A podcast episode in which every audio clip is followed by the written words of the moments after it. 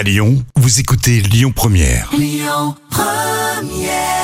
Oui, Lyon Première, avec euh, Louane. Allez, on enchaîne les petits plats, parce que c'est le 23 décembre déjà.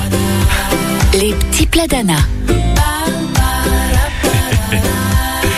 Donc Anna, une idée de dessert à noter pour changer de la traditionnelle bûche. Oui, je vais vous proposer ma fameuse recette de soupe de clémentine. Oui. Je vous la propose tous les ans, tous les ans. Elle est sur ma table de Noël.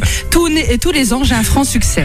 Une petite touche d'acidité, de légèreté avec des agrumes. C'est ça que je vous propose. La clémentine corse est de saison. Elle coûte 4 euros le kilo environ.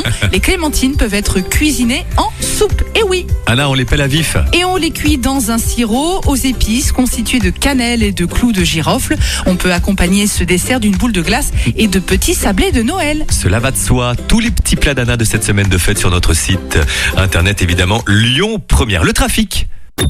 Écoutez votre radio Lyon Première en direct sur l'application Lyon Première, lyonpremière.fr et bien sûr à Lyon sur 90.2 FM et en DAB+.